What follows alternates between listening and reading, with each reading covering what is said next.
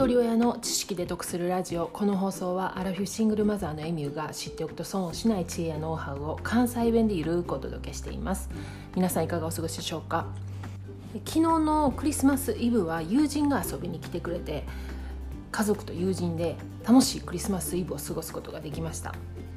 で友人は私より3つ年上なんですけれども同じアラフィフ世代で長年介護の仕事をしてきました。でその友人は来年の春にその介護の仕事を退職して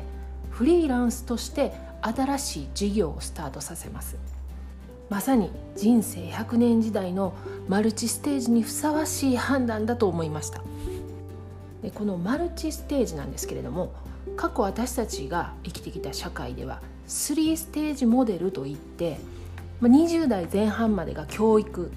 でそこから仕事。で60代半ばぐらいから引退というざっくりとなんですけどもこういった人生の流れだったのがもう100年時代と言われるようになった今3ステージからマルチステージに変化しつつあります。変化しつつあるというよりも変化していかないと生きづらくなるんじゃないかということなんですね。以前の3ステージの時は教育から仕事仕事から引退というどのタイミングで新しい道へ踏み出すかがまあはっきりしていた。明確な道路標識が用意されてたので、まあ、移行しやすかったんですよね。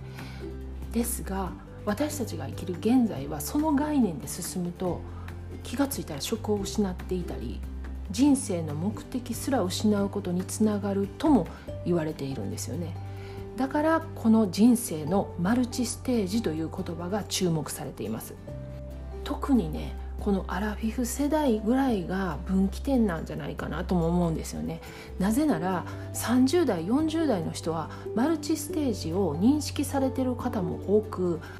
迷いながらもその方向に進んでいってるように思うんですけれども私たちアラフィフから上の世代っていうのはあと10年あと15年ぐらいはまあ今の社会の状態で、まあ、仕事もギリギリ続けてで、まあ、年金もなんとかもらえるかもっていうその淡い期待っていうのがあってそっちの方が堅実だと思ってる方も多いと思うんですよね。でまた老いの症状も加わってね柔軟に考えることが難しかったり、まあ、家族のこととか子どものことを考えると思い切った行動ができないということに迷ってる人も多いかもしれません。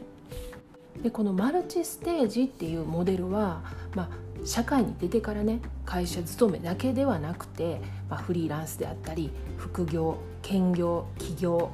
まあ、または学び直しの期間を設けてみて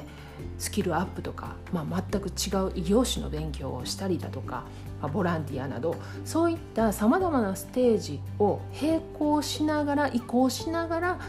生涯現役であり続けるというモデルなんですね。そう考えた時に重要になってくるのが無形資産もちろんお金とか不動産とか有形資産っていうのは大切なんですけれども今後はそれ以上にこの無形資産っていうのが重要になると言われています。無形資産には仕事の生産を高めるためのスキル知識資格そういった生産性資産あとは肉体的精神的な健康と幸せですよね。でそういった活力資産この中には自分の健康だけではなくてパートナーや家族との良好な関係ですよね。それもまあ精神的な幸せにつながることなんでそういった活力資産。あと変化に対応する力。マインドですよね。深い自己認知であったりあと多様性に富んだ人的ネットワーク。あと新しいこととかそういった経験を前向きに取り組める姿勢なんかを変身資産と言います。いずれにしてもこの変化に柔軟に対応できるかっていうことプラス起きた変化をポジティブに捉えることが大事なんですよね。で先ほども出てきたパートナーとか家族との良好な関係、まあ、活力資産なんですけれどもここではやっぱり日本のその社会の制度とか仕組みが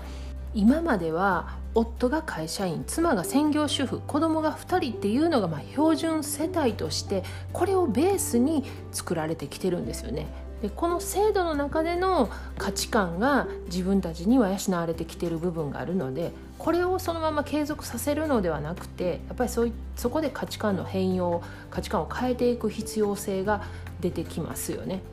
で今までの考え方ではこれからの時代っていうのはもう確実に変化に対応することは難しくなってきます。で人生100年時代を豊かに生きるためには、まあ、一人一人がそのことに気づいて、まあ、自分の人生について考えを深めて変化していく必要がある。先ほどの説明の最後に出てきた変身資産を手にすることが重要であると言われています。